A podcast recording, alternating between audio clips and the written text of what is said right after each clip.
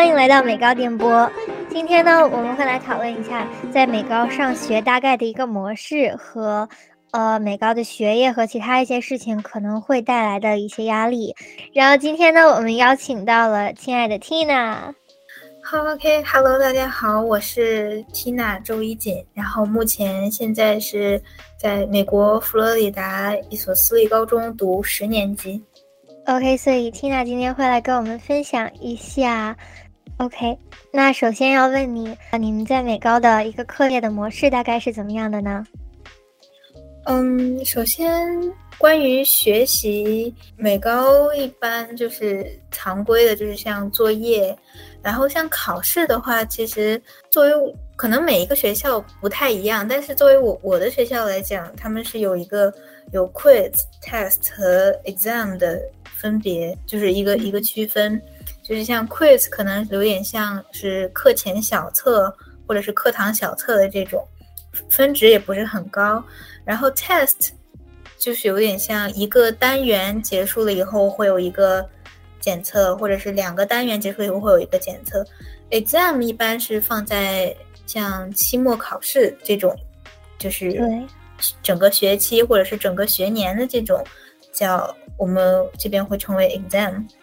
包括像这三种不同的考试模式和平常的作业，包括像平常可能写的一些像语言类的课，像英语课可能会要要求会写 essay，写需要写文章，这种其实每一项都是会算在就是你这一个学科的分值里面的，所以是每一项都不可以松懈，因为像国内的。制度可能就是国内的学习制度，可能是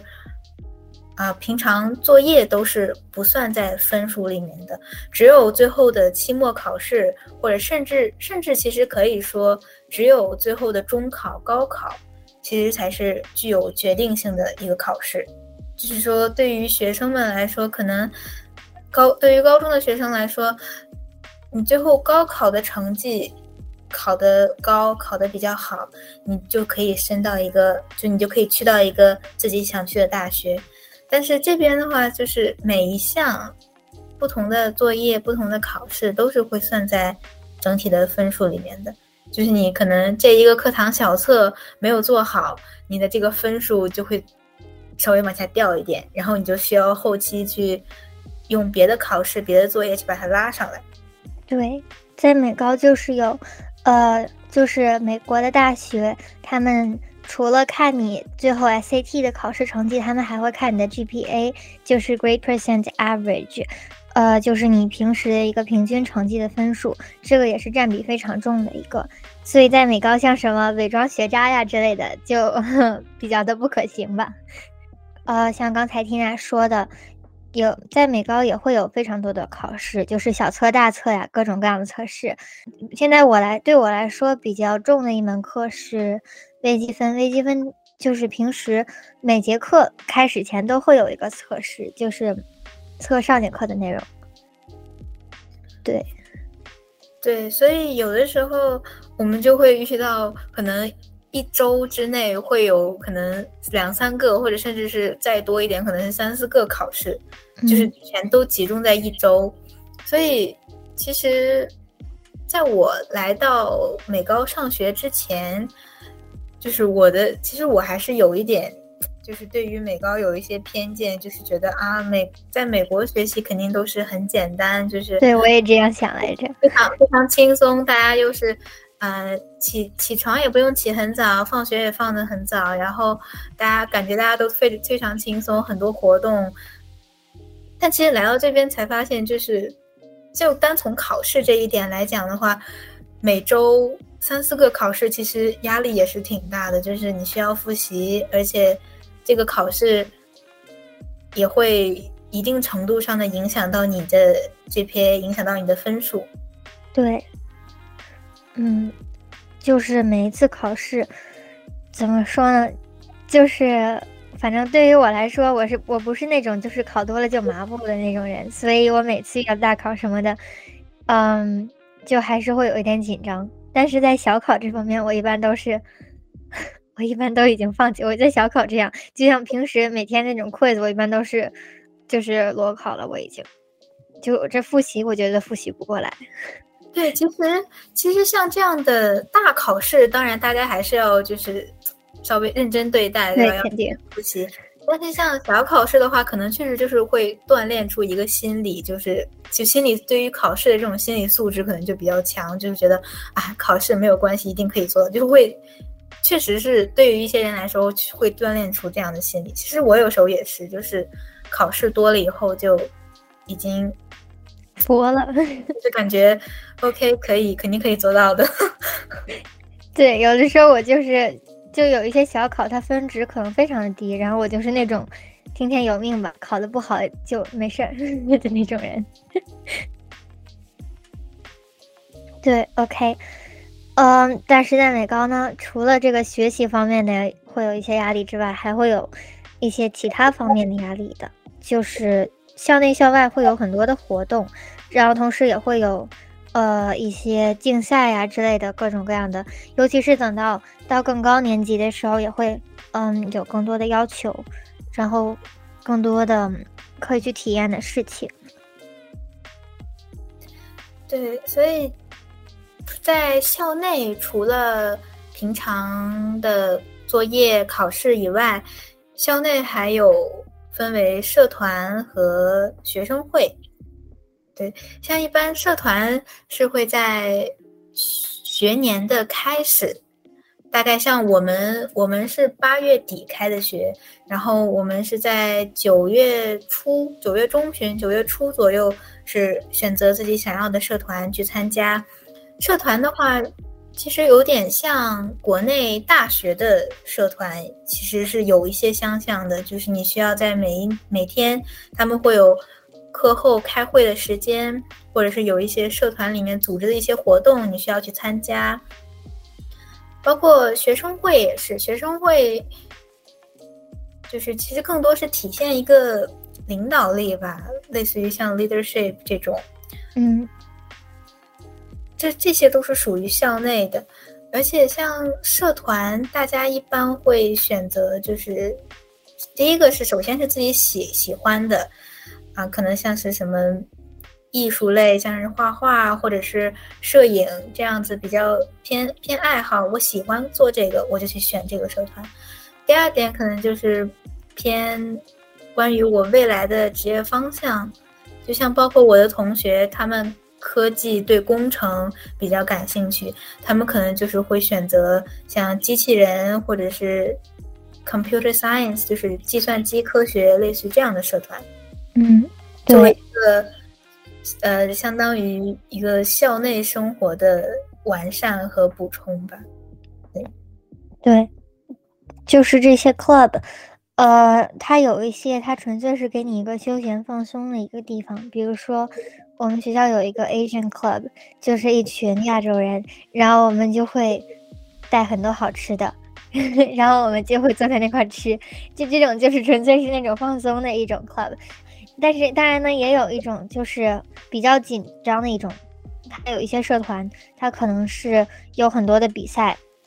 像比如说刚才 Tina 说的 robotics 和辩论啊之类的这种 club，它会有很多的比赛，然后也会需要很多的课外时间去准备这些比赛什么的，就嗯，对于我来说也是一个比较大的一个压力的来源。对，就像我们学校，我参加了一个。我今年有参加一个，就是关于一个，就是女性在社会当中，呃，就是起到的一个作用，或者是包括女性在社会当中的一个地位，类似于就是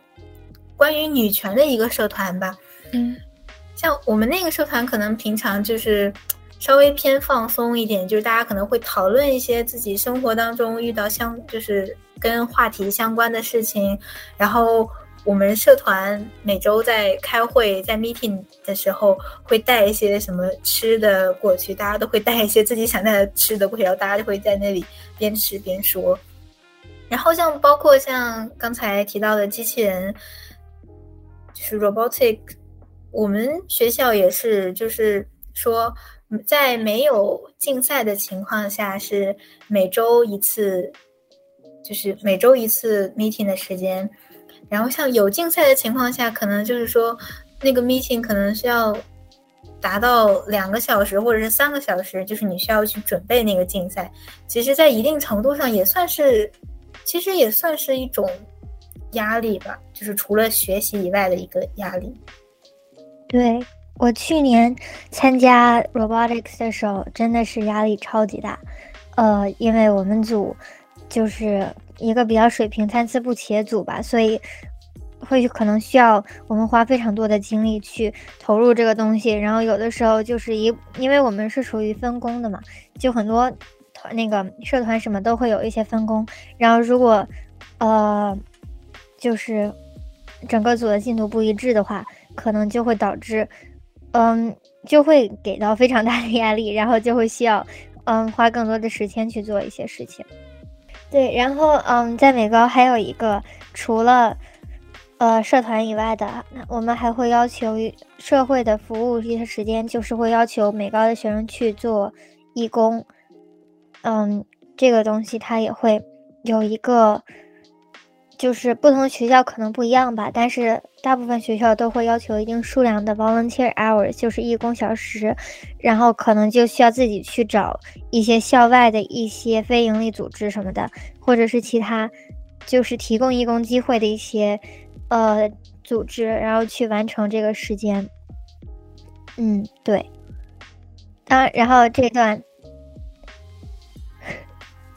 我们就直接插这个 Israel 的就着这个吗？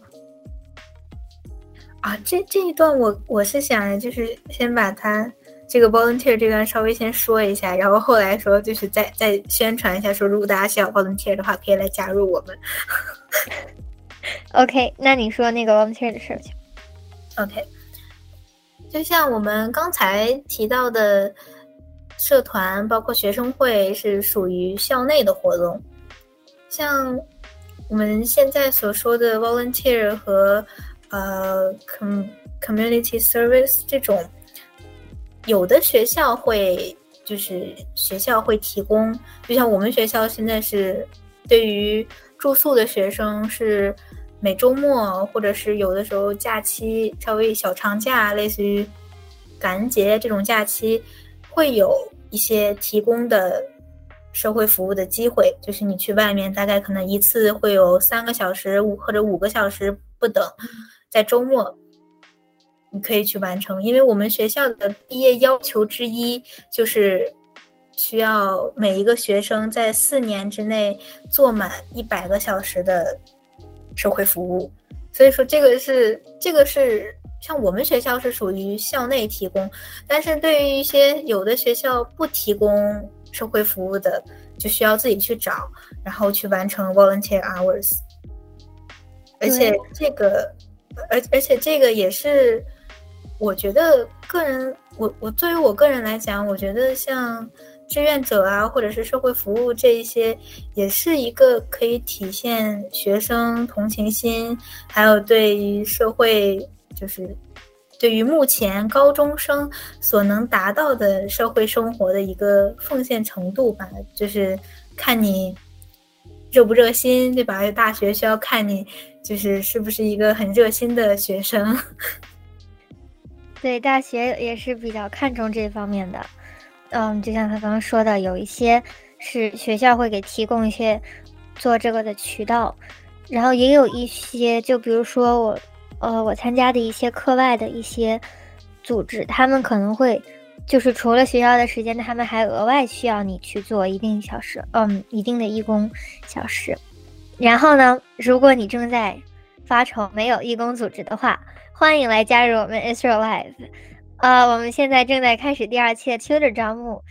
然后作为我们的 Tutor，我们嗯专注的有数学、英语和中文的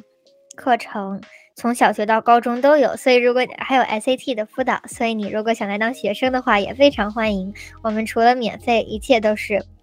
是什么？我们除了免费，一切都。已经升从第一季升级了，对，而且像大家想要参加我们的课程，或者是想，嗯，有什么想开设的新的课程，或者是加入我们像已经有的英语、数学、中文或者 SAT，想要当 tutor 的老师进行教课，这些都是可以的。就是欢迎大家积极来联系我们。对，可以私信我们，也可以去小红书找 Astro Life。嗯，对，然后我们会给予丰富的小时数，同时这个作为我们的 tutor 加到简历上也是，嗯，在简历上也是非常加分的一件事情哦。对，像可能对数学以后可能想大学可能是数学方面，像理科方面的学生，如果说就是简历上如果会有数数学 tutor 这样的一个字样的话，我觉得其实算是一个对自己能力的认可吧。毕竟只有你掌握了这个知识，你才可以去教别人。嗯，同意。所以总总结，欢迎加入 S Life。然后刚刚说到数学，嗯，与国内不同的一点呢，就是在美国，等到高年级，就是等到十年、十一年级的时候，就可能需要开始进行对大学的一个职业的规划和选择自己想要做的一些，就是自己的一个选择的倾向吧。然后在十二年级的时候就可以开始进行大学的申请了。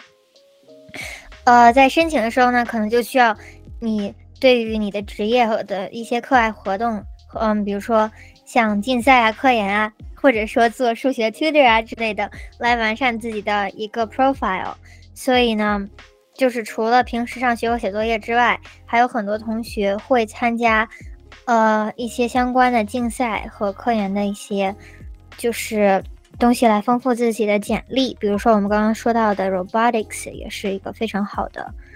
呃，丰富简历的方法。嗯，像我们现在所说的竞赛和科研，都是已经带有学术性和带有职业倾向了。就是说，可能我以后要升商业，就是像金融经济相关的，我可能就要参加一些商科的比赛，或者是商科的一些项目的研究。要对于你申请的大学，要体现出你对于这个学科的一个热爱，包括。正常时间线的话，大家在十二年级的时候就已经开始进行大学申请，所以很多同学像允许高中生参加的竞赛和科研，一般大家都会在十年级和十一年级进行。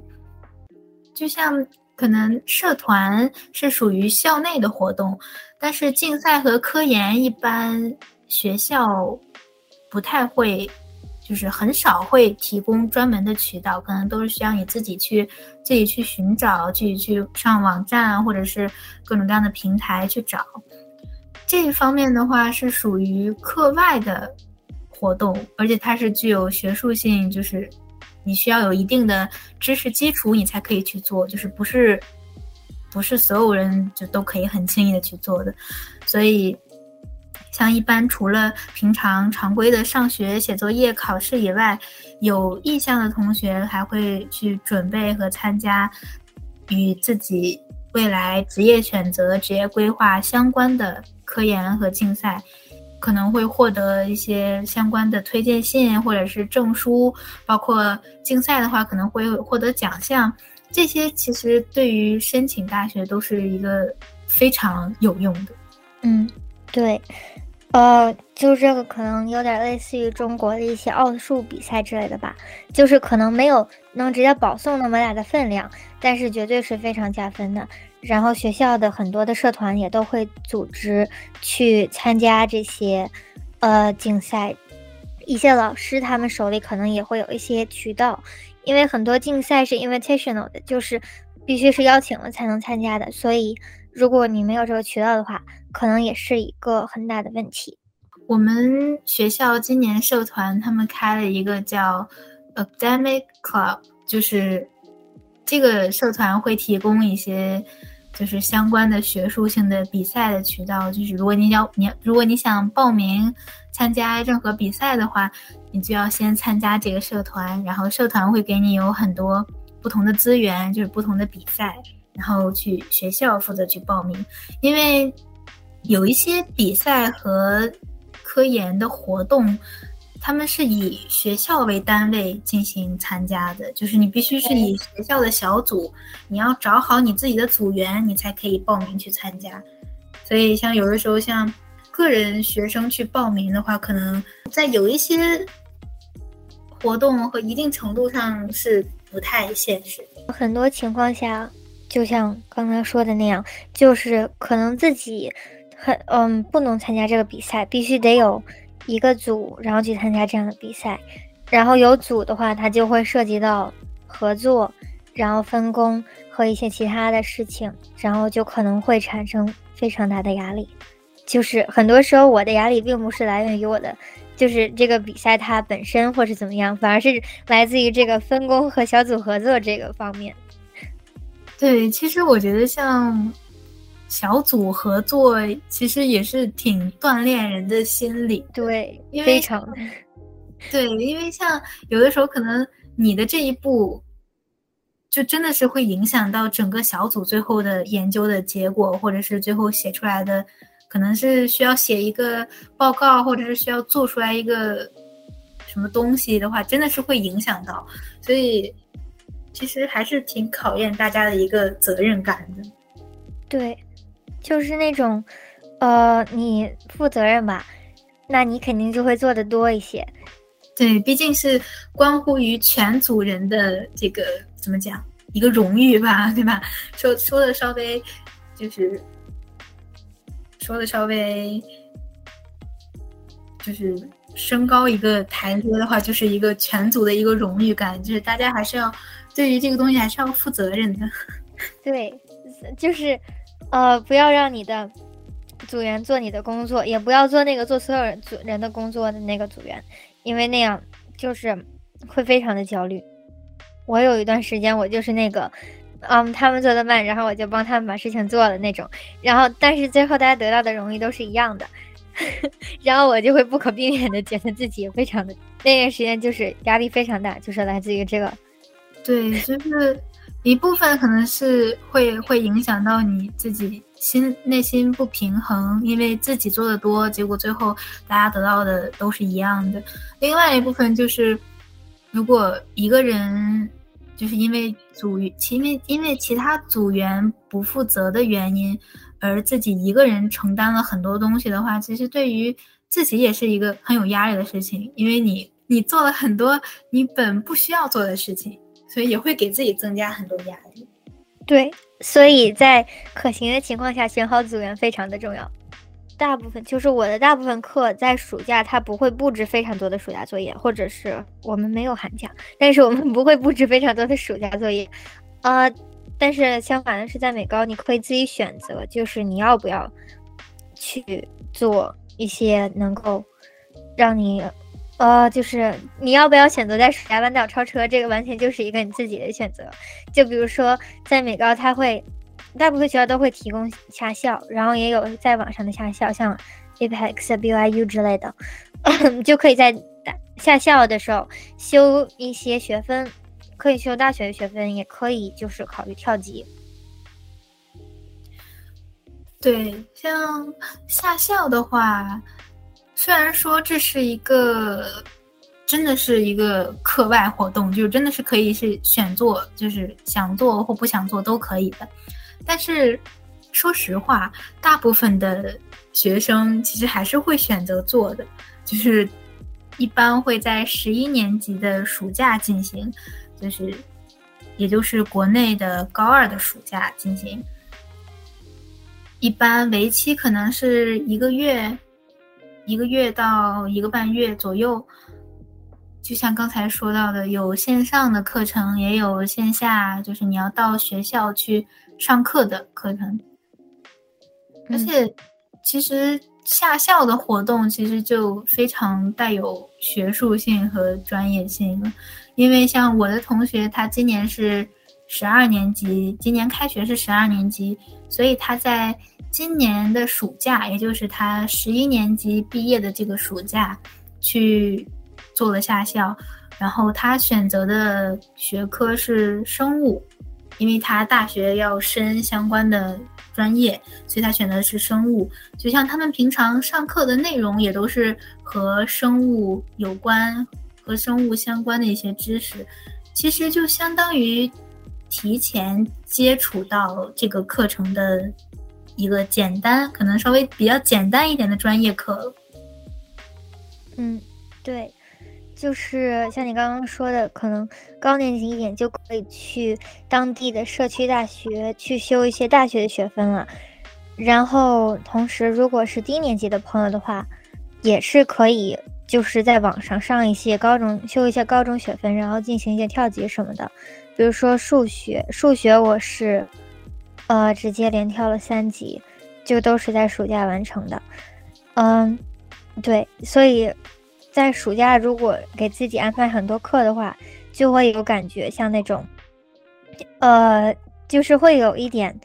就是有的时候你报课的时候不觉得，就是你报课时候会觉得哇，这都好简单，我觉得我一个暑假都可以做完。但是等到你真正的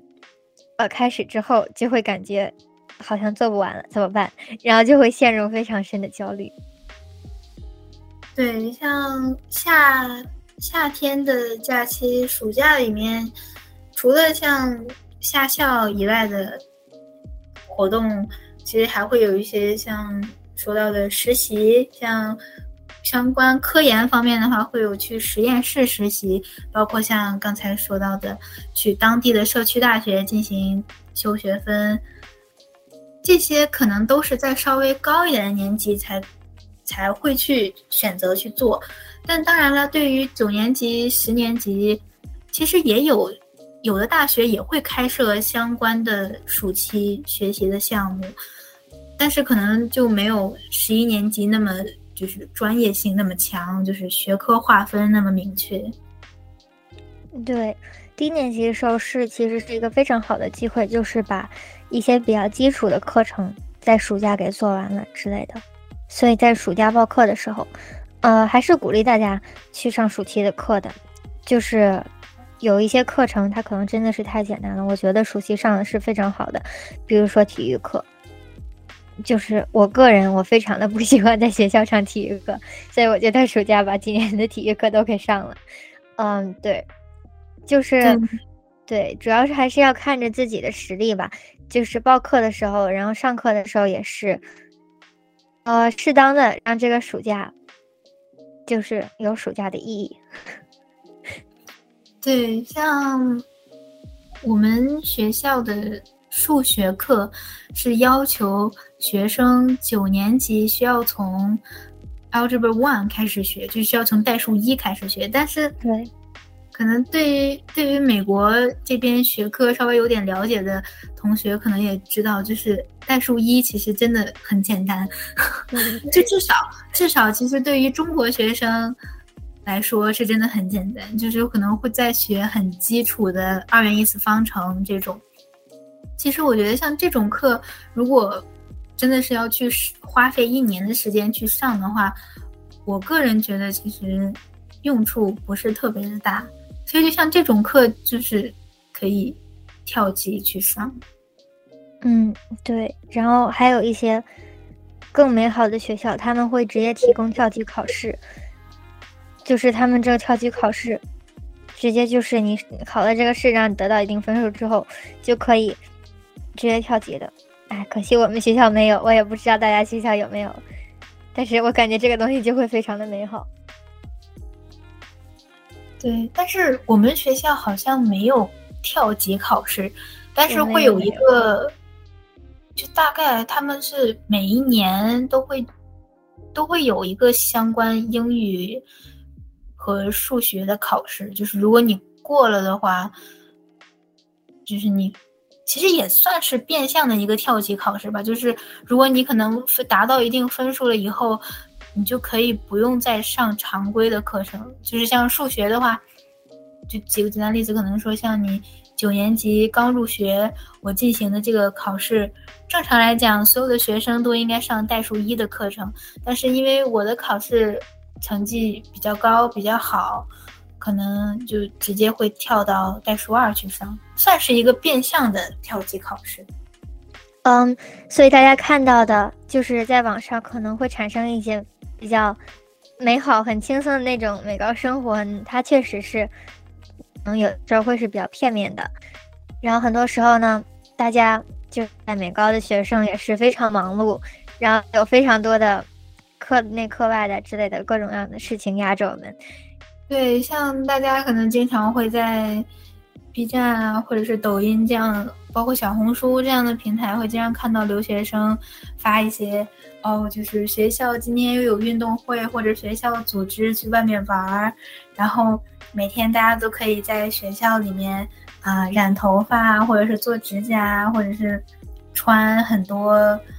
嗯，就是非常好看，可以体现自己个性的衣服，就是感觉哦，大家都很轻松，而且包括像美高的话。也都是像七八点左右上学，然后大概晚上三点多可能就基本上所有的一天的学校的课程就都已经结束了。当然了，课后可能会根据每个人不同，会有社团或者是会有活动之类的。但是基本上在三点多四点之前，学校的所有的课程就已经结束了。所以大家可能看到这些或者听到这些，就会觉得。哇，就真的是非常向往、非常美好的一个校园生活。但是这些东西其实也都是美高比较美好的一面，就像我们刚才所说的，啊，什么竞赛啊、科研啊，包括夏天会做一些夏校啊、一些修学分、提前提前上课的这些，其实都是。在生活当中会产生压力的，就是会给我们带来很多压力，会给我们，哎，心情不好，对吧？就是因为最近事情很多，又要准备科研竞赛，又要准备学校的东西，就会造成一种心理压力，可能会一定程度上的焦虑之类的。而且对于就对于自己一个人来留学，包括像现在疫情的情况下，可能疫情之后来留学的学生，可能有的就是父母没有办法跟着过来，就真的是自己全部都是自己一个人过来上学，然后一个人住宿舍，所有东西都是一个人弄。其实，在我觉得对于这样的学生来讲，其实更是一种。压力就是除了学习以外的东西，你其他所有东西都要自己去解决。就像我今年是十年级，我是去年二一年八月份来的美国，然后因为二一年八月份也都是就是是处于疫情之后嘛，疫情之后，所以当时也是父母也是没有来送我。然后基本上也都就是，包括来的时候转机啊，或者是一些学校方面，或者平常生活方面的一些事情，基本也都是我一个人在这边。而且像我们家里在美国也没有什么，就是亲戚朋友之类的，就是也没有什么能帮忙的人，所以基本上也都是一个人。像。很多留学生可能都是跟我一样，就是一个人来这边，所有东西都是一个人弄。嗯，所以还是就是在这种情况下，就真的是除了学习方面的压力和焦虑以外，真的是对于你生活方面也都是一个就是非很很锻炼人的一个东西。就包括像宿舍的生活啊，包括可能老师同学的关系，就是你可能会遇到一些，就是态度非常差的老师，就是非常严格的老师，或者是很怎么讲，一定程度上不太讲理的老师，或者是学校里面会有一些歧视的情况，或者包括可能大家。这边消费比较高，大家会考虑到很多东西。就像如果要在美国吃中餐，就是去外面的中餐馆的话，其实我觉得其实还挺贵的，挺奢侈的。确实，所以很多留学生就是在留学期间都已经练就了一个厨艺吧。就大家有的时候会，大家有时候会开玩笑说，来了这边除了学习以外，还学习了怎么做饭。嗯，对，就是留学生，嗯，确实很难。就是作为一个学生，然后离开家，呃，然后在外面肯定会遇到一些问题啊。然后，嗯，也不是，就有的时候就是身边就没有那个找人就能解决的那个，就是什么东西都还是得自己去抱抱亲呐，亲呐辛苦了。没有，我只是就是只是分享一下，就是自己的经历，就是可能因为因为其实我觉得很多留学生应该都是和我一样，就都是在这边可能都是一个人过来，就是父母可能各种各样的原因吧，家里面工作啊或者怎么样，真的是没有办法跟着过来学习。嗯，对，之前都是需要自己一个人弄，而且包括像。升学方面，像我们前面也提到了美高的一个学习的一个模式，包括课外的一个模式。其实总体来讲，压力其实还是挺大的，可能不是不太像大家平常在美剧里面看到的，就是啊，对吧？都是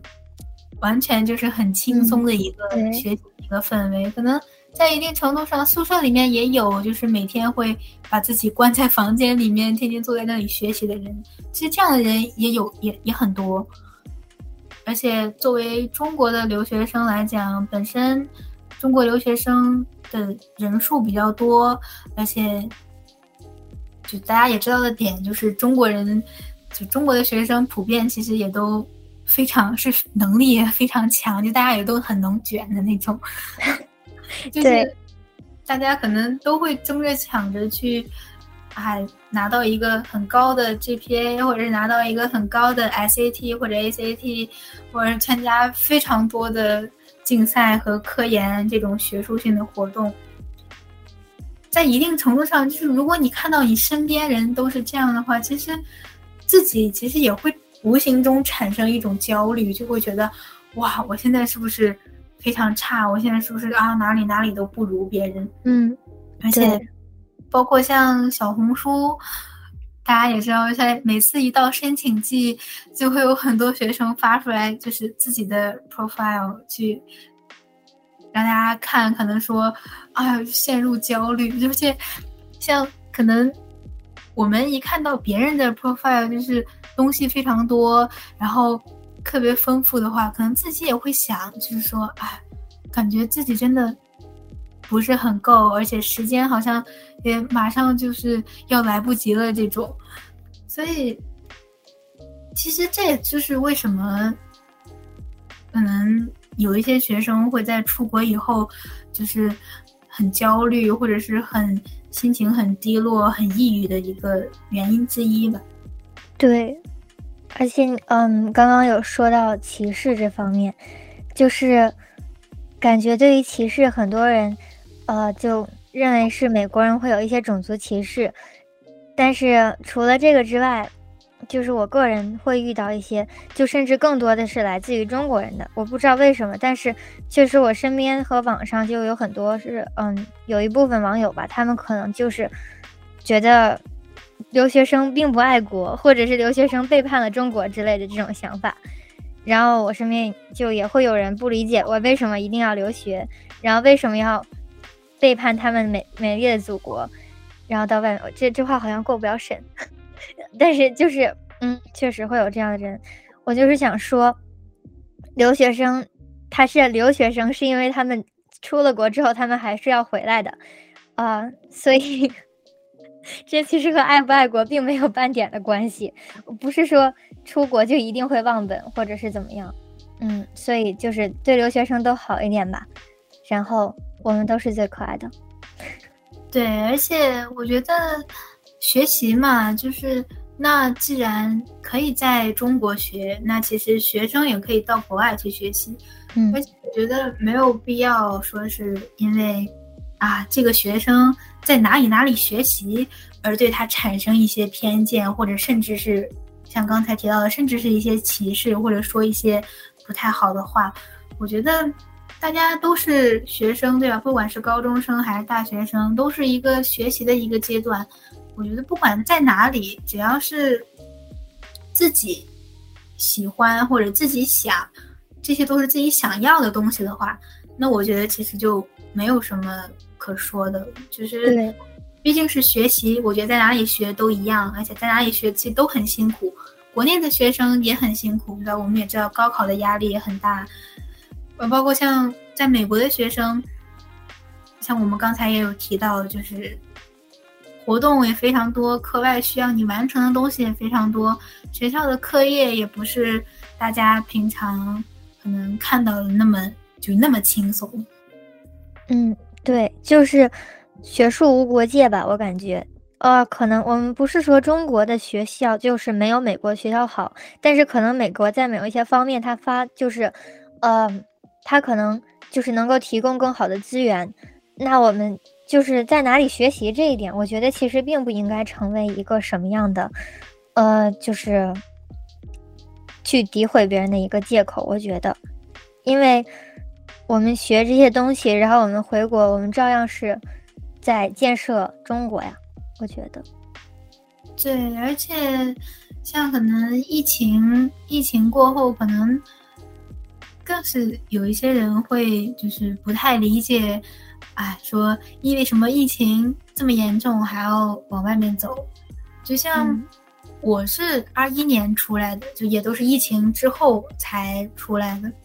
而且我们家当时就是对于我选择。当时我选择留学的时候还没有疫情，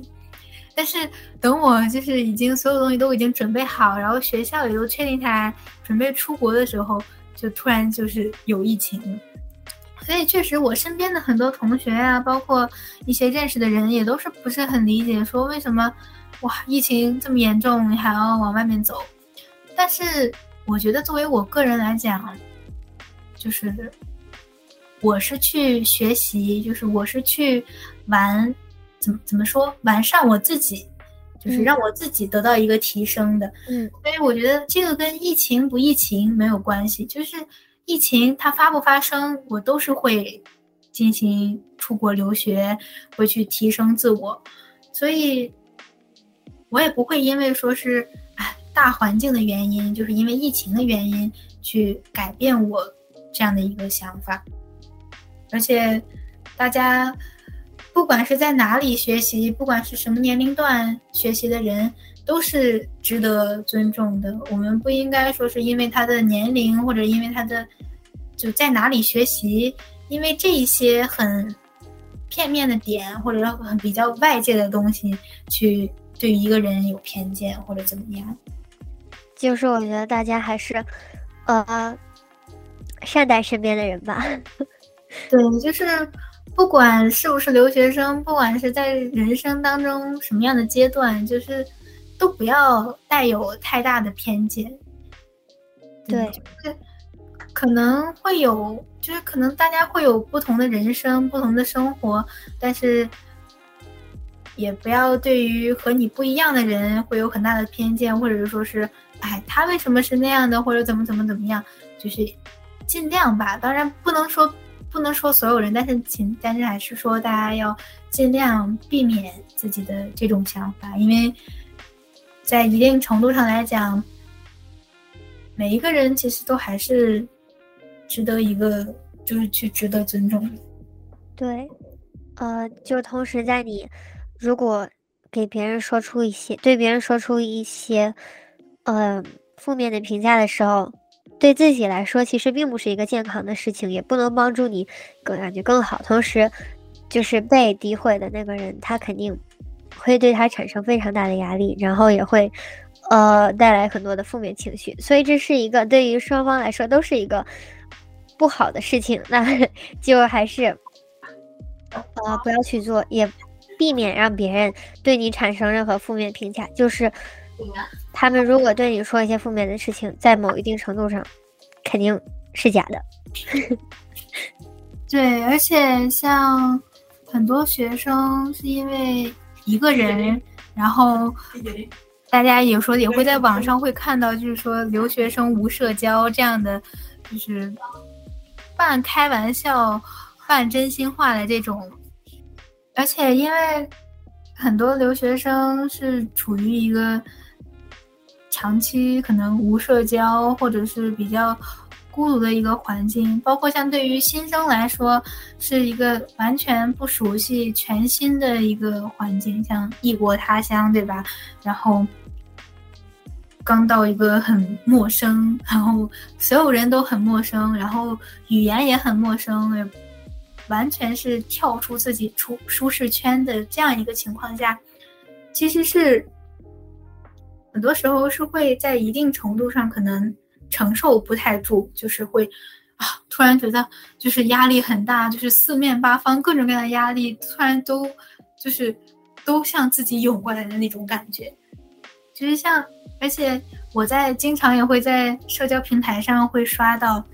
就是大家会说自己放假的时候在房间里面待了多长多长时间，然后每天除了取外卖和下楼吃饭以外。完全都不出门，也不和别人说话，就是这种情况，其实是怎么讲？我觉得其实还是挺常见的。因为像我在 我在暑假的时候也是，就是除了吃外卖，然后除了出可能出门需要买一些东西以外，真的是完全不讲话，就一个人待在房间里面学习啊，或者是就是做一些别的事情，可能而且。我觉得人，人毕竟是群居动物嘛，就是还是需要和朋友啊、和身边的人进行多多交流，所以长期处于一个很孤独的环境下面，有的时候确实是会变得很敏感，或者是不能很好的控制自己的情绪，所以有的时候会看到学生，就是很多留学生会有很大的心理压力，就是。啊，虽然说留学很多，就留学了很多年，对吧？高中、大学留学了很多年，但是这种情况就是依然是经常存在的，就是不会因为时间的推移而消失。嗯，对，所以，呃，就是如果大家身边有看到说也非常焦虑，或者是新来的，或者是。呃，来了很久的，但是就是在美国非常焦虑的一些留学生，嗯，就是请大家可以给他们一个笑脸，或者甚至是给一个拥抱。然后，如果你也是一个非常正正在焦虑或者正在内卷中的留学生，嗯，可以稍微的停下来，然后看一看自己到底是想要什么，然后适当的为自己减负，就是有的时候。确实还是要以自己过得开心为第一位。对，像大家在一定程度上就感觉这段时间真的是特别难、特别焦虑、心情特别不好的时候，其实也是可以适当的停下来，稍微休息一段时间。我觉得也不太，也就是。虽然说学生学习很重要，但是我觉得也没有必要特别赶，以至于说把自己身体啊，或者是心理各方面，就是就是已经不行了。我觉得那样其实也没有必要，毕竟也得不偿失嘛，对吧？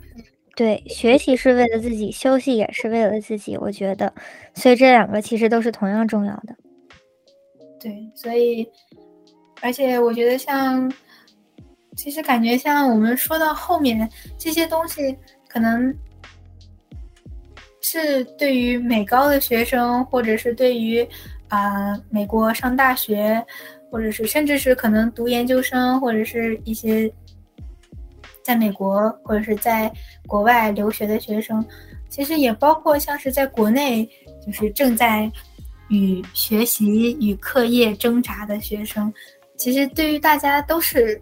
还是，如果感觉这段时间真的是状态不太好的话，还是要建议大家稍微休息一下，调整一下，